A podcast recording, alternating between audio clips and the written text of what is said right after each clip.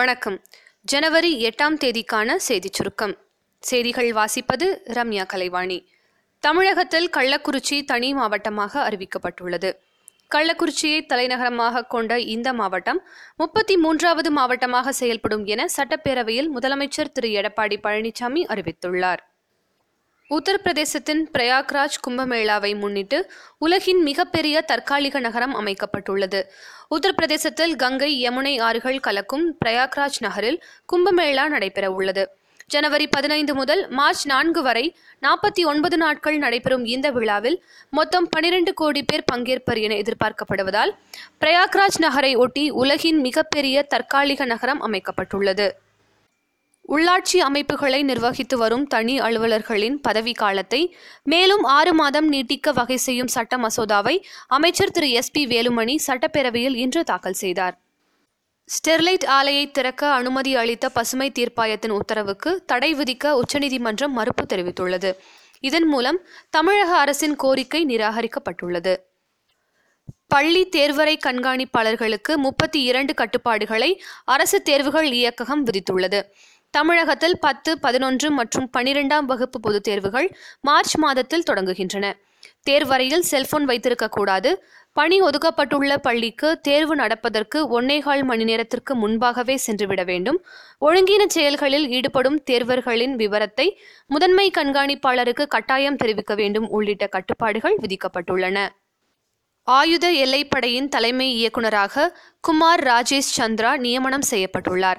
குமார் ராஜேஷ் சந்திரா இரண்டாயிரத்தி இருபத்தி ஒன்று டிசம்பர் வரை பதவியில் இருப்பார் என மத்திய உள்துறை அமைச்சகம் அறிவித்துள்ளது.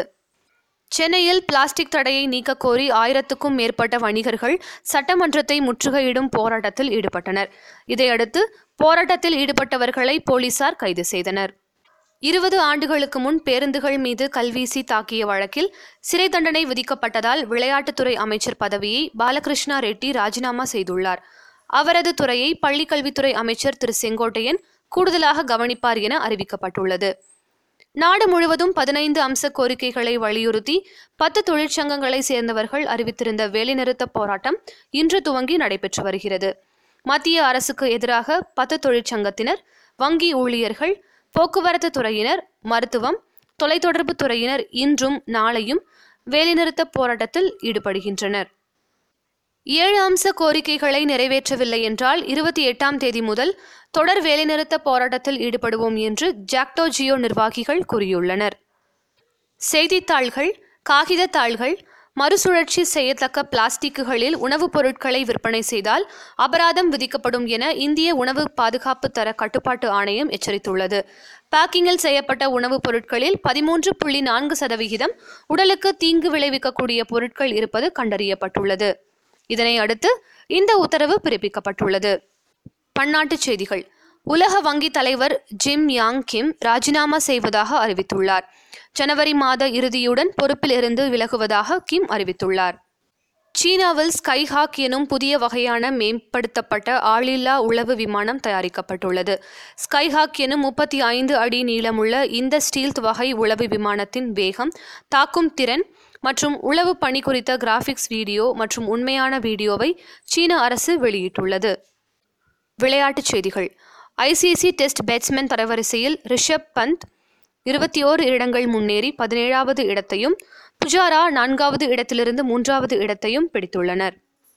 இலங்கைக்கு எதிரான மூன்றாவது ஒருநாள் கிரிக்கெட் போட்டியில் நூற்றி பதினைந்து ரன்கள் வித்தியாசத்தில் வெற்றி பெற்ற நியூசிலாந்து அணி மூன்றுக்கு பூஜ்ஜியம் என்ற கணக்கில் ஒயிட் வாஷ் செய்தது.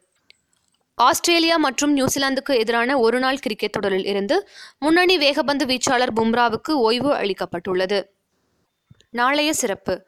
வெளிநாடு வாழ் இந்தியர்களின் தினம். இத்துடன் இன்றைய செய்தியறிக்கை நிறைவு பெறுகிறது. மீண்டும் நாளை சந்திப்போம்.